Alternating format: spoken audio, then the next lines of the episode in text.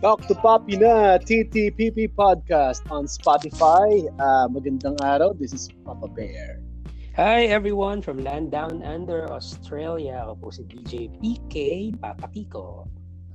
Alright, episode natin ngayon ay kaabang-abang dahil sabi natin last episode ay pag-usapan naman natin ngayon ang mga message nila kay COVID. Yes, kasi nakuha ko na yung mailing address ng ni COVID.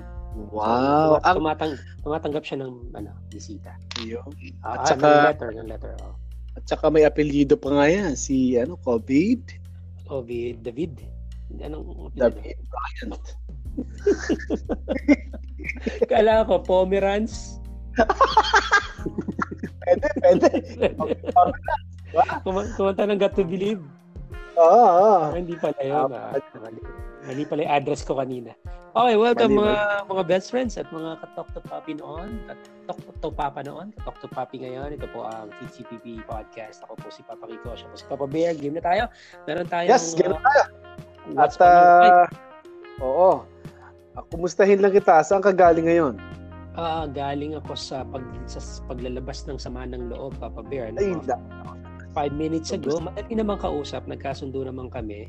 Madali siyang na-flash. Flash.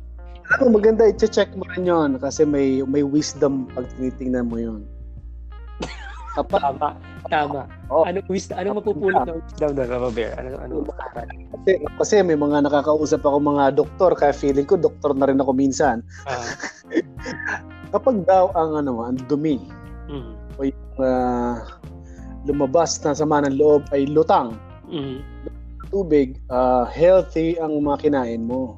Oh, wow. Pero pag yan ay lubog, nakalubog sa tubig, sa bowl, medyo ang kinain mo. Puro ko karne, saka masyadong maamoy, medyo malagkit, may itim-itim, medyo medyo unhealthy ang nakain mo, Papa Kiko.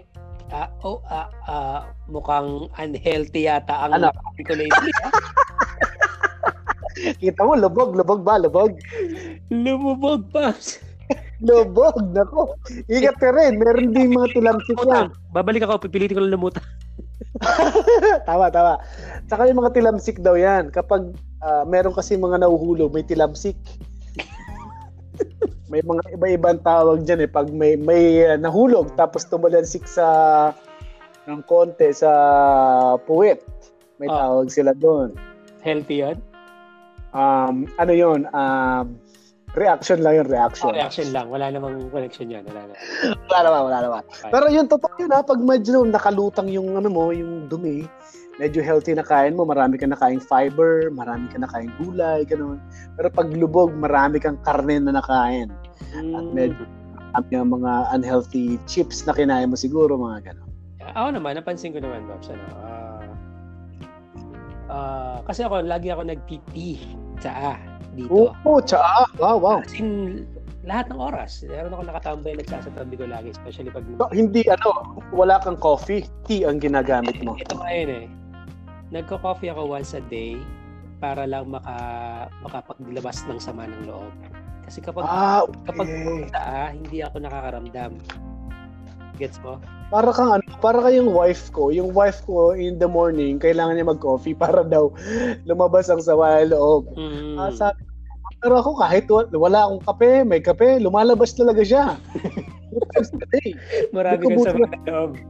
Ano problema ako kapag na-constipate ako? Ang constipation kasi, kapag napapakami ang rice, constipation ang sunod sa akin, mga 2 days yan. Totoo. Hirap ako, kaya sabi ng doktor na nakausap ko, alisin mo ang rice, yan ang nakakapagpa-constipate sa'yo. Sabi ko, akala ko dati, karne, Papa Kiko, yung pala rice. So, kaya yung mga medyo may edad dyan, pumo-40s na at minsan nakakonstipate, hindi karne, hindi rice ang nakakapag-constipate. Ayan. Yeah, so, hindi natin alam. Iba-iba talaga sinasabi ng ating mga doktor. Pero sabi nga ni Doc F last Sunday, walang libro ang makakapag-apply sa isang individual ng pareho. Oo nga, iba-iba, nasabi niya yun. Iba-iba ang reaksyon ng katawan ng bawat tao. Kaya hindi ganun kadali ang usapang medical talaga. Kaya works for you doesn't mean will work for me as well, di ba? So iba-iba tayo. Katulad nga ng wife mo, kailangan niyang mag-coffee. Ikaw naman, di mo na kailangan. Ako naman, kailangan siya once a day para sa ganitong oras. Ito talaga yung oras ko ng ganyan eh. Oras mo pala to. So dapat pala, huwag tayo mag-record ng alas 4. Hindi naman. Kaya oras ko rin to dahil diretso ako ng paliligo. Dahil nga okay. Hindi ako naliligo ng buong maghapon.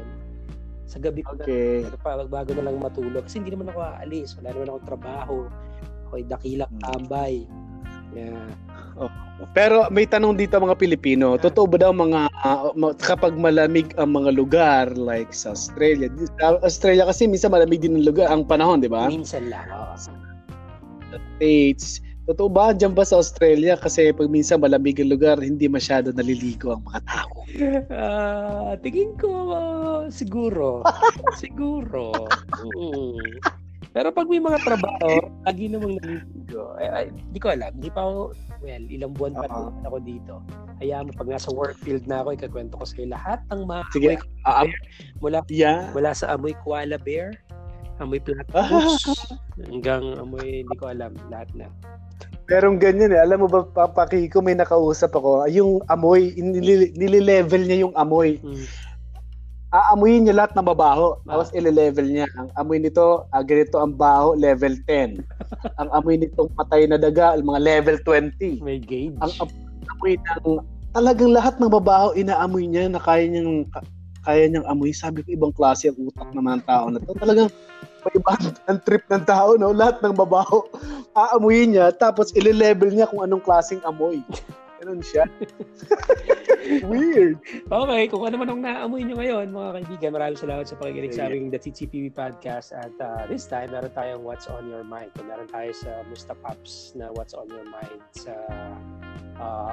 internet version, syempre, or tawag doon, on-cam version. Eh, syempre, dito meron tayo. So, ang ating tanong ngayon, Papa Bear, fill in the blank. Kung makakausap mo at alam mo ang email address o mailing address ni Mr. COVID o Miss COVID, ano ang sasabihin mo sa kanya? Dear COVID. Dear COVID. Itago na lang po. Yeah. Makaho. Sa pangalan, Manuel Recuenco. Ganyan. O yun. At Erwin David. Ganda. Yeah, maganda. Sabi ni... Sabi ko na ito, Paps. Galing sa ito eh. Yes, yeah. Saang page ka? Papa Bear ba? Or meron ka? My Brother Bear. Yeah, sige. Papasa din ako sa My Brother Bear. Yeah, sige. Sabi ni go. Angela Montemayor, kanonahan mong reactor. Bakit daw kailangan may dear? Sabi ni John D. Mark, Dear COVID, hiniling ko bakasyon lang, hindi Bartolina. Ayos, masama ang loob. Eto, babasa ako sa Papa Bear Live. Okay, kasi nawala yung My Brother Bear. Eto, sabi ni Daisy Hakutina Kabutan. Sabi niya, Dear COVID, stop. Wala na akong pera. Talagang totoo yan, no? Parang anak lang. Parang anak lang sa mall. Tama na, wala na akong pera. Tumigil ka na. Tama ng turo. Kakain na naman, Jollibee. Wala lang pera. Dami-dami. Biso kasi sa bahay na lang kumain, parang ano ko dati. Ang naalala ko sa parents ko, kapag lumalabas kami noon, pag sa food, okay sila sa food. Kain na lang dito. Kahit sa gusto mo kumain. Pero pag magpapabili ako ng mga laruan, mga Barbie doll, hindi ka pinapabili. Hindi ako binibili ng Barbie. kahit anong toys, hindi na lang ako bibili. Sabi lang, hindi mo makakain yan. Doon ka sa makakain. Yeah. Sabi nila, kaya lumaki ako na, parang mas importante sa akin, yung makakain mo. Huwag yung puro toys. Pare-pareho naman tayo ng halos sa mga magulang natin dahil contemporary tayo. Ganyan yung panahon natin. Ako naman, Papa Bear, alam na namin kapag akinse at katapusan, in between those wala kang aasahan, gets mo? Pag nag-payday na gaya ng tatay mo, samahan mo siya sa palengke o samahan mo siya dito doon, sumama ka na.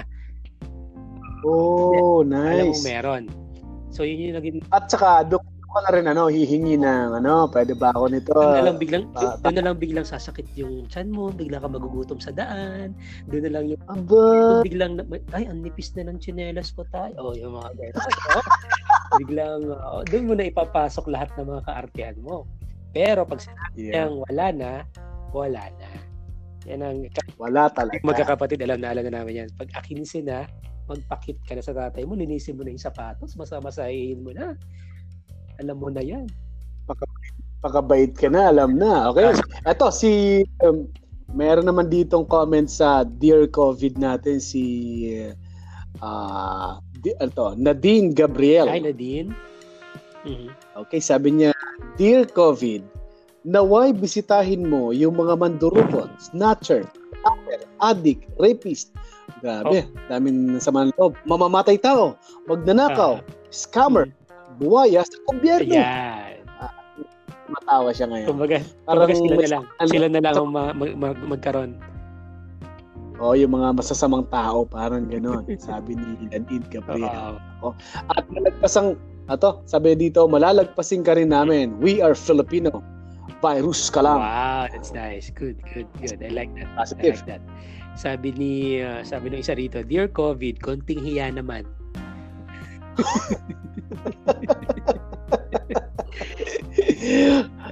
So grabe kasi to, virus talaga na to. Nadadaan natin sa ganito pero napakatindi niya. Makakahawa kahit na walang symptoms. Correct. Hindi mo alam. Sabi ni Violeta Hiloma, Papa Kiko, Papa Bear, Dear COVID-19, layuan mo ako. Simpleng-simple lang. Parang tukso. Parang ganun lang. Alam mo yung tukso na yan, mas marami pang sinirang tahanan yan kaysa bagyo. Correct. At saka marami pang basta yun. Oo. Maraming winasak na tahanan talaga yan. Winasak na tahanan yan. Naalala ko tuloy, baka pwede tayo mag-ano tayo sa Mustapops. Diba may segment tayo? Yung parang finish the lyrics. Okay. Yeah. Pwede. Hindi nila alam yung kata. Bigla natin kakantahin, tapusin nila yung song. Kapag natapos nila, may prize sila. Pwede. Why not? Pag-usapan natin sa Friday yan. Huh? Okay. Pwede na tayo mag-brainstorming habang nasa podcast. Mag-brainstorming na tayo. Pwede. Pwede rin sila mag-suggest ng ating, yung mga nakikinig sa atin ngayon. Kung nanonood din po kayo ng Mustapops every Sundays sa V81 Radio, pwede rin kayo mag-suggest ng segment para sa atin. Right. Sabi naman ni Cheryl Edio, Dear COVID, sana matapos ka na, maawa ka sa mag-aasawa. Mag-aasawa pa ako. Yeah. Sabi ni Cheryl Edio. O nga naman, mga mag-aasawa, mga frontliner. Nakita ko yun, post nga ng frontliner. Please stay home, mag-aasawa pa. Si Shelo. Alala ko. Sige. Ano yan? Yes. Si Shelo Acosta, papakikap na pabear. Dear COVID, sobrang laki ng Perusyong ginawa mo, Rambo ka. Sabi ni Shelo. Si Marvy Lagutan, Dear COVID, kapal na mukha mo, malis ka na, dahil mo na kinuha ang buhay, tama na, nagmamakaawa na to. Maraming salamat. Dami, million ang namamatay, affected, million na rin sa buong mundo. Actually, Papa Bear, last digit na nabasa ko sa buong mundo. Pero ilan? Ay, kababasa ko lang. Bakit gano'n ang aking isipan? 2.5 million confirmed cases, COVID-19. More than 171,000 deaths around the globe. 171,000 deaths. Pero million na rin yung affected, yung infected. No? Madami. Dito sa Australia. Dito nga sa Pilipinas. Okay. Habang na-record natin to, today is Wednesday, ang COVID-19 cases tumaas siya to 6,710. Pareho tayo. Pareho sa Australia, 6,000 din. Pero, grabe tayo. Pero patay dito, 74 lang. 74. Dito naman, ang nakakatuwa, may nakarecover 693. Yay! Yay! Praise God. Thank God. At yung namatay ay umabot na siya ng 693 ang patay. Wednesday, April 22, 2020 as of 4 p.m. Ganun. Dito, Papa Bear, may nakita akong graph. Sana meron din diyang lumabas na graph sa Pilipinas. Ano, pie graph to. Dito nakalagay yung data nung kung saan ang galing yung cases. Halimbawa, sorry. Okay. Yes, halimbawa 27% sa pie graph nakita galing sa cruise ship yung hawa. And then another 20% galing sa Americas. Sa Americas, yung mga Brazil, yung mga South American countries. Tapos ang pinakamalaki sa piraso ng pizza pie ay Europe. So yung mga Australia na ng kaso ng COVID ay galing sa Europe ang pinakamalaki. Halos nasa 40% siya ng pie graph. So yung Southeast Asia kasama ang Pilipinas para mga 5% galing sa atin. Ang nakapagtaka nito, yung South Central Asia, North Asia, kung saan na malapit ang China, ang konti lang, 3% to 5% lang. So, pinakamarami galing na sa Europe, yung hawa ng mga grabe na. Alam mo, marami may mga write-ups yung lumalabas na hindi naman sa ano raw, parang sinisisi nila ang China. Wataw talaga ito sa isang laboratory, di ba? Mga ganun sila. Tapos, madali magpakalat sa ibang bansa. Ang tinira niya yung mga malalaking country na kalaban nila sa pagpapayaman, di ba? Parang gano'n sa ekonomiya. Oh, in power. So ang dinali talaga ang US, ang Europe, ang Russia, ang Spain, yung mga malalaking bansa. Bakit daw ang China, ang lapit-lapit ng Wuhan sa Beijing? Bakit sa Beijing zero ang kaso? Pero sa New York, sa Italy, sa Europe, ang dami-daming mga kaso at namamatay pa. May mga tanong silang ganoon. Baka posible raw na estratehiya ng China para sila ang maging superpower. May ganun sila mga... Hindi nawawala yan. Hindi nawawala sa usapin niya mula nung sumabog itong virus ito. Yun nga. Maaaring strategy. Kaya nga, yung mga motive o sa kabila, sa likod ng ito, hindi mga itatago. Okay, sige. Balik tayo sa Dear COVID. Galing ito sa Papa Bear Live. Ayan, nangihiram lang ako ng page mo. Sabi dito ni Junior Sniper, umuwi ka na sa inyo, huwag ka na bumalik. Baka naman merong back and forth na naka round trip yan, oo. Dear COVID, okay. Sana matapos ka na, maawa ka mag-asa. Binasa mo na ito si Cheryl Edio, marami. Ito si JB, Bonus. Marami itong mga toyo, patis, sabon, bonus sa SM. Dear COVID, salamat sa iyo at nailabas mo ang best at worst sa bawat isa sa amin. True. Malaking salamat namin at kilala na namin ngayon ang tunay na ugali ng mga nanunungkulan at ng kapitbahay namin sa oras pala ng kagipitan ay handa kang ilaglag. Tayo dyan.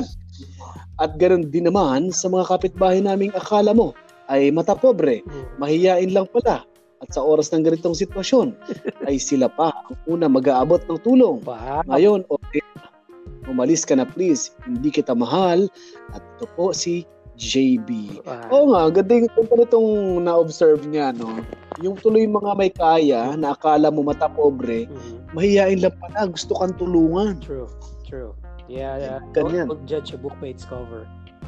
Yeah, God bless sa mga taong gano'n na meron kasi mga tao akala mo soplado, mataray, pero pag nakakita siya ng nangangailangan, doon siya tumutulong. So hindi mo talaga dapat ihusgahan ang tao sa kanyang pabalat. Alam mo yung pabalat, di ba? Oh, cover.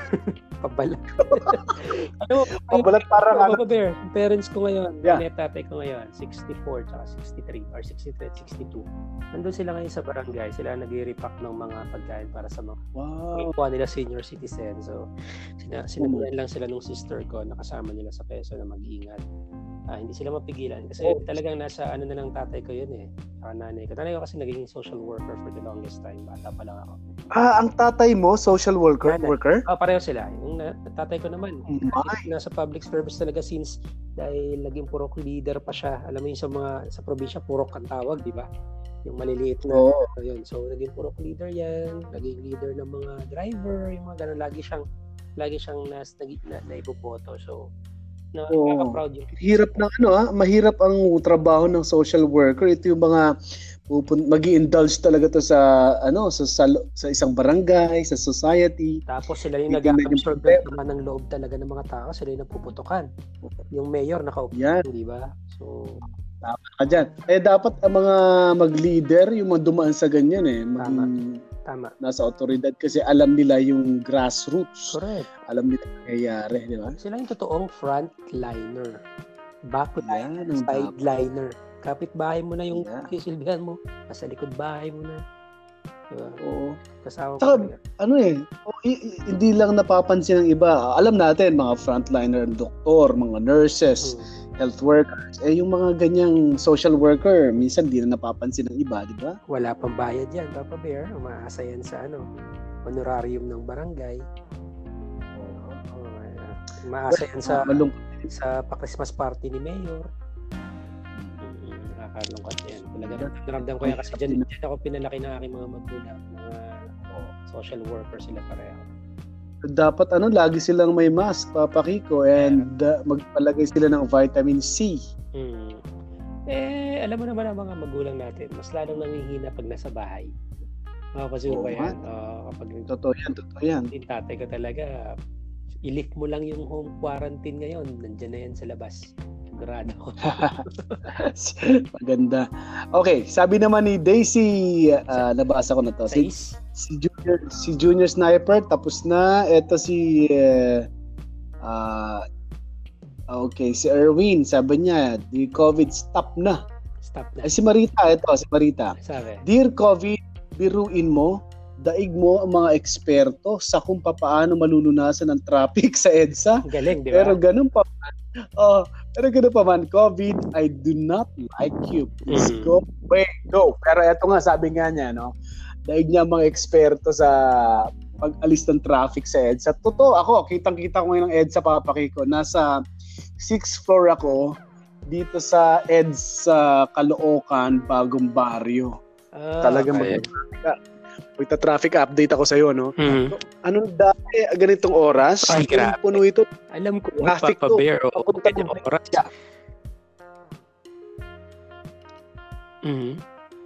Papunta na, ito kasi Papa Kiko, lalagpas to ng Balintawak. Pagdating mo ng Balintawak, dyan, grabe yung traffic dyan.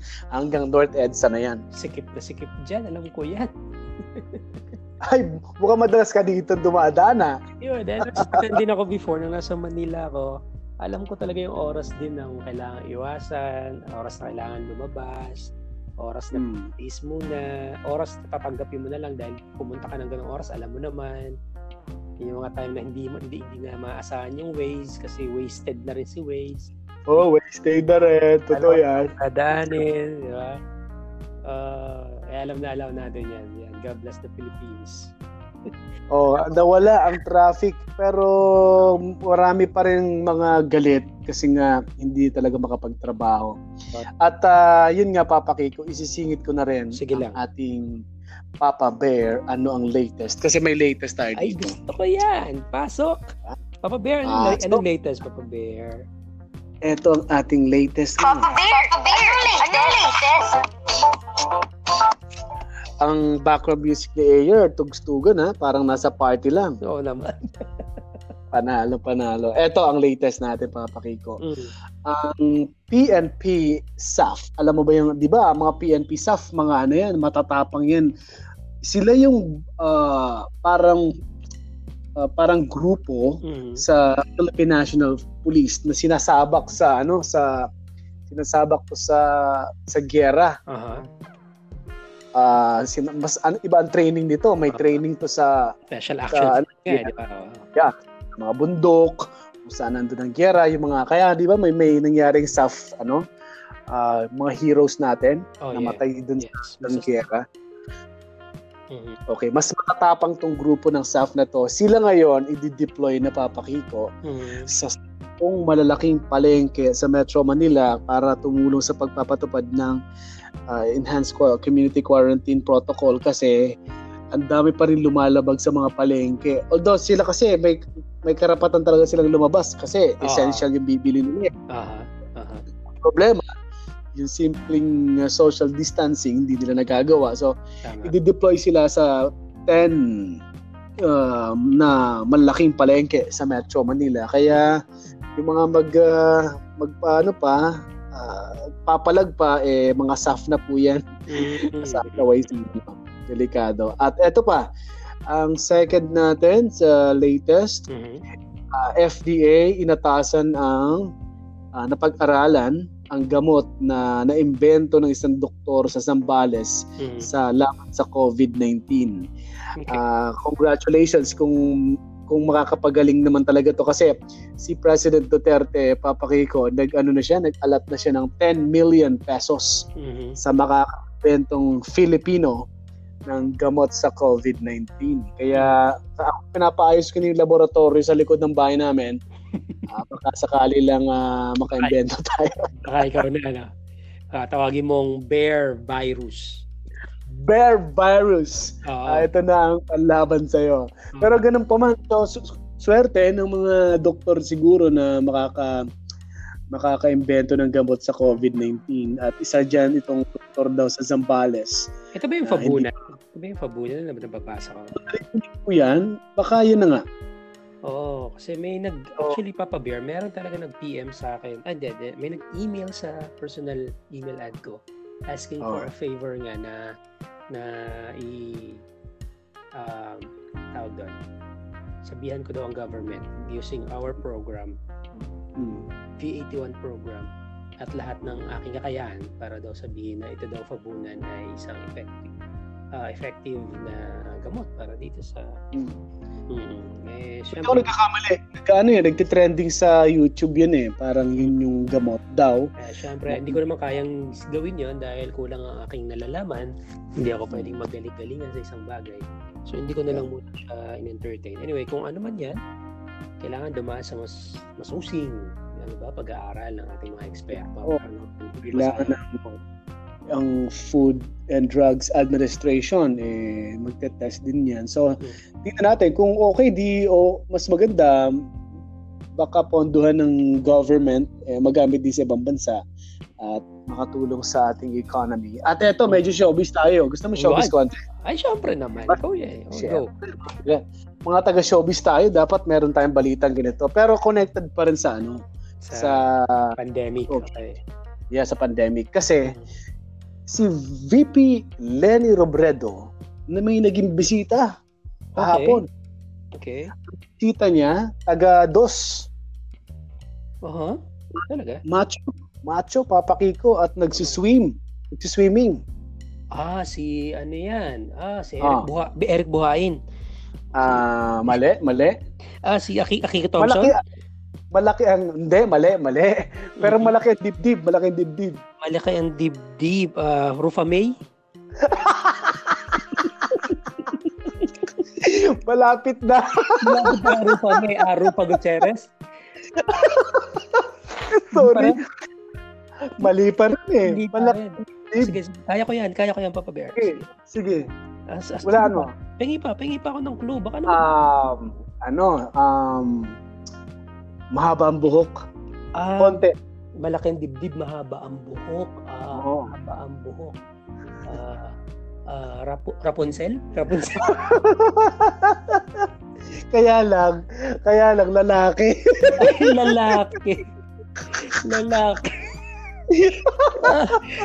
Alam ko na yan, kilala ko na yan. Si lalaki, mahabang buhok. Mahabang buhok. Si Bench Manalo, yung anak ni Jose. Mali. Pero madalas itong mapanood sa mga teleserye sa Dos. Long hair na ba ngayon si Coco Martin? Hindi pa rin tumama. Hindi pa rin tumama. Baka Marami kasi mga long hair ngayon kasi hindi makapagpagupit, sarado yung mga... Bata pa ba to? O teenager? O ano ba Bear? So, ano siya na millennial. Ah, millennial. Ah, bugoy drilon?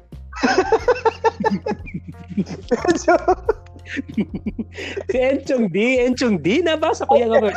Tuloy mo na. Nakuha mo na Nakita mo na ba dyan? Baka mapahamak pa tayo dyan sa kakaganyang. Alam mo, may history tayo dyan sa Pinoy Henyo.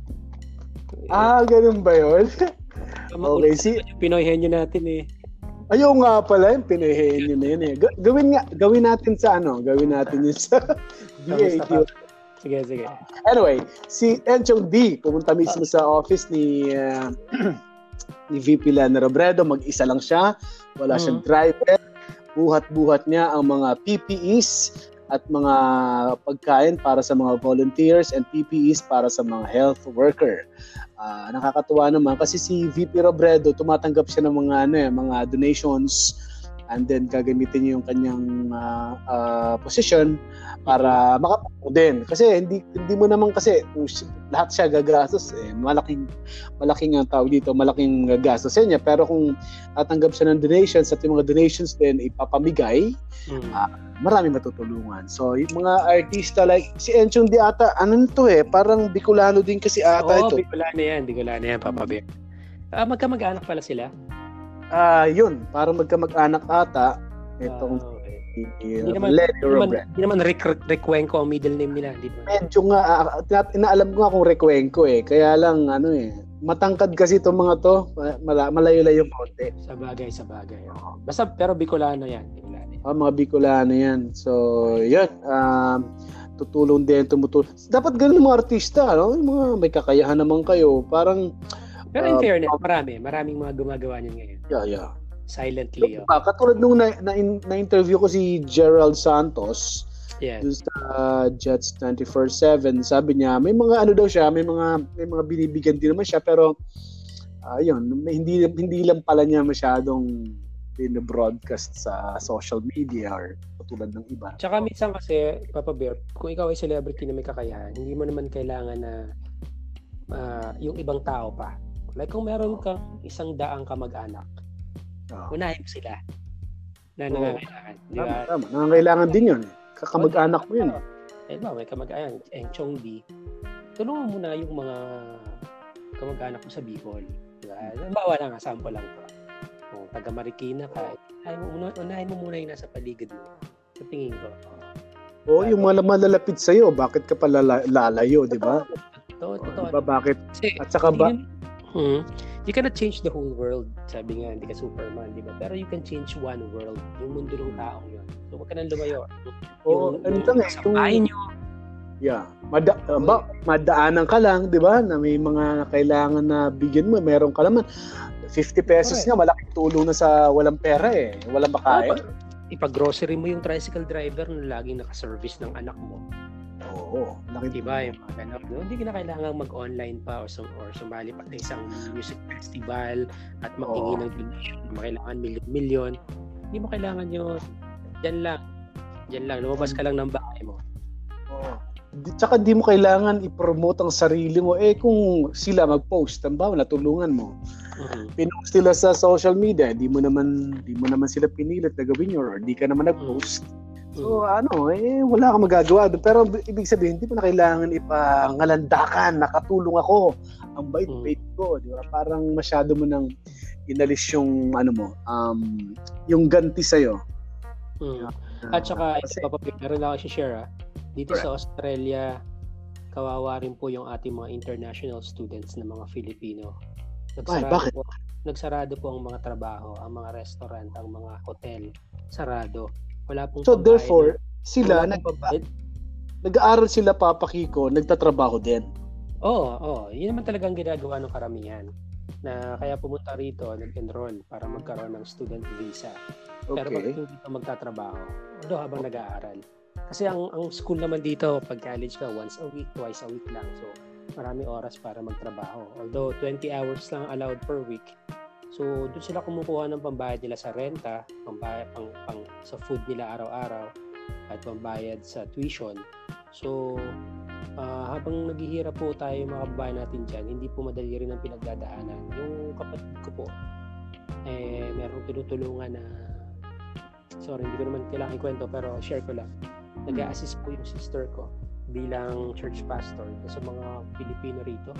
Nung nakaraan pong araw ay namigay po kami ng konting tulong bigas at sa mga kababayan natin dito. Yung mga Pilipinos, papakiko, wala... May nabibigay naman yung ano, yung government para financial assistance kana. Meron. Ito ang ginawa ng government. Minandate nila yung mga may-ari ng mga rentals na babaan ng renta or wag mo nang maningil sa kanilang maningil. So lahat ang binigyan nilang ayuda yung may-ari ng renta, ay may-ari ng place. Binigyan nila ng konti para hindi na sumingil or bawasan ng singil dun sa mga international students. At mostly kasi ang mga international students dito, dalawang lahi lang, Indian, Filipino, or Brazilian, tatlo. So, kaya maraming po mga kababayan natin dito na stress na po. Ang babata pa nito, mga early 20s, mid-20s. I, for one, ako po mismo ay international student. Ako ay student visa. Pero ang blessed lang ako dahil meron ako sariling place. So paano yun? Papasok pa rin ba kayo or naka-online lahat? Online. Kahapon nga, nung Monday nga nag-klase kami. Okay. Online lang siya. So, ano pala, konti pala mga ano dyan, mga foreigner, di ba? Mga Filipinos, Indian, and Brazilian, no? Ang maraming mga students dito. Students. So, naghihirap din po pag Friday natin yung mga kababata natin, especially ang babata pa nila. Ako kasi at least kahit pa paano, I'm on my mid-30s. Sila itong mga batang ko kasi na-stress ngayon, nakita ko ang itsura. Kung 25. Siguro yung family nila, no, na makasuporta rin agad-agad kasi baka wala na makain yan. Yun nga. Work. Meron nga kaming narinig dito na isang Filipino na hindi na ako makain ng maayos. I mean, hindi na sapat. Kaya, extend natin yung tulong natin sa kanila. So, isama niyo rin po sa prayers niyo yung mga international students, not only here in Australia, but same thing sa Canada, may hirap po ang buhay ng mga yan dyan. Yes, pag dinala namin yung pera namin sa Pilipinas, sabihin natin maayos. Pero, as long as dito po nabubuhay, nag-exist, kailangan po kabulin yung expenses dito. Medyo ba expensive ang lifestyle dyan sa Australia? Yung word kasing lifestyle, nasa tao yun, di ba? Kung lifestyle mo, gimmick, di talagang yari ka. Yung means, yung essentials. Sige. Mahal talaga siya. Kasi malaki naman ang sweldo, so pareho lang din. Halos ganun lang din. Kaya ang best situation is mag-ipon dito at umuwi dyan at dyan gamitin ang pera. Yes, tama. Para mas maganda-gandang buhay, di ba? Dahil sa Pilipinas. At saka, isa pa akong nabalitaan dyan sa Australia, first country ang Australia na maniningil, ipopwersa nila ang Google at ang Facebook na magbayad sa kanila kapag may news na ilalabas galing sa Australia. Kasi bawa isang media company nag-publish ng news sa Facebook or sa Google. Kahit anong news na galing sa Australia na ang nag-produce o ang nag-publish ay media company sa Australia. Pero I heard hindi pumayag yung Facebook. Disappointed sila. So, hindi pa nasa-settle yung part na yan. Disappointed yung Facebook dun nga sa attempt ko sinasabi mo ng Australian government na pagbayarin sila sa mga content ng news. Sa content. Yun nga. Pero parang para sa akin, okay lang magbayad kayo Facebook kasi content nila yan. So, ang mangyayari kasi pag nilabas ni Facebook yan, lalagyan niya ng ng advertisement. Ano ba namang bigyan mo ng 50% ng bayad ng ads na yon, di ba? Kasi alam ko kasi ang galing ng ang YouTube kasi ang galing sa ganyan yung parang nag-monetize na yung yung video mo. Monetize ka. Pero doon sa video may nakalagay na video ng isang artist kumakanta. So, yung video mo mas malaki yung video mo kaysa doon sa Parang kasabay mo lang, nagre-react ka doon sa video niya, no? Mm-hmm. Oh, ginamit mo yun. Doon sa kikitain nun, kapag nag-monetize na yun, hati kayo nung ano, hati kayo nung may-ari ng kanta at ikaw na produce ng vlog.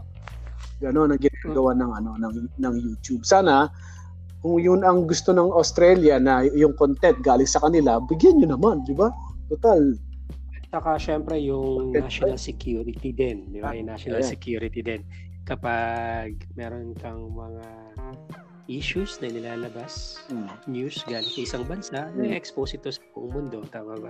Kaya nga ano kaya bilib din ako sa China pagdating diyan kasi mayroon silang sariling mayroon silang ka-contemporary ng Facebook eh. Dahil kakabalik, hindi nakakapasok ang Facebook sa China. Yun nga. May pros and cons naman lahat ng yan. Mahirap din naman na masyado kayong pribadong society katulad ng North Korea na hindi mo na alam. So yung concern ng karapatan na dapat i-practice ng pantay-pantay sa buong mundo, hindi mo makikita kung ginagawa nga. Right. So, anyway, lumalim tayo. Papa Kiko, oo, Seb. Parang nabulunod na ako. Bakit tayo napunta ron? Hindi ko lang.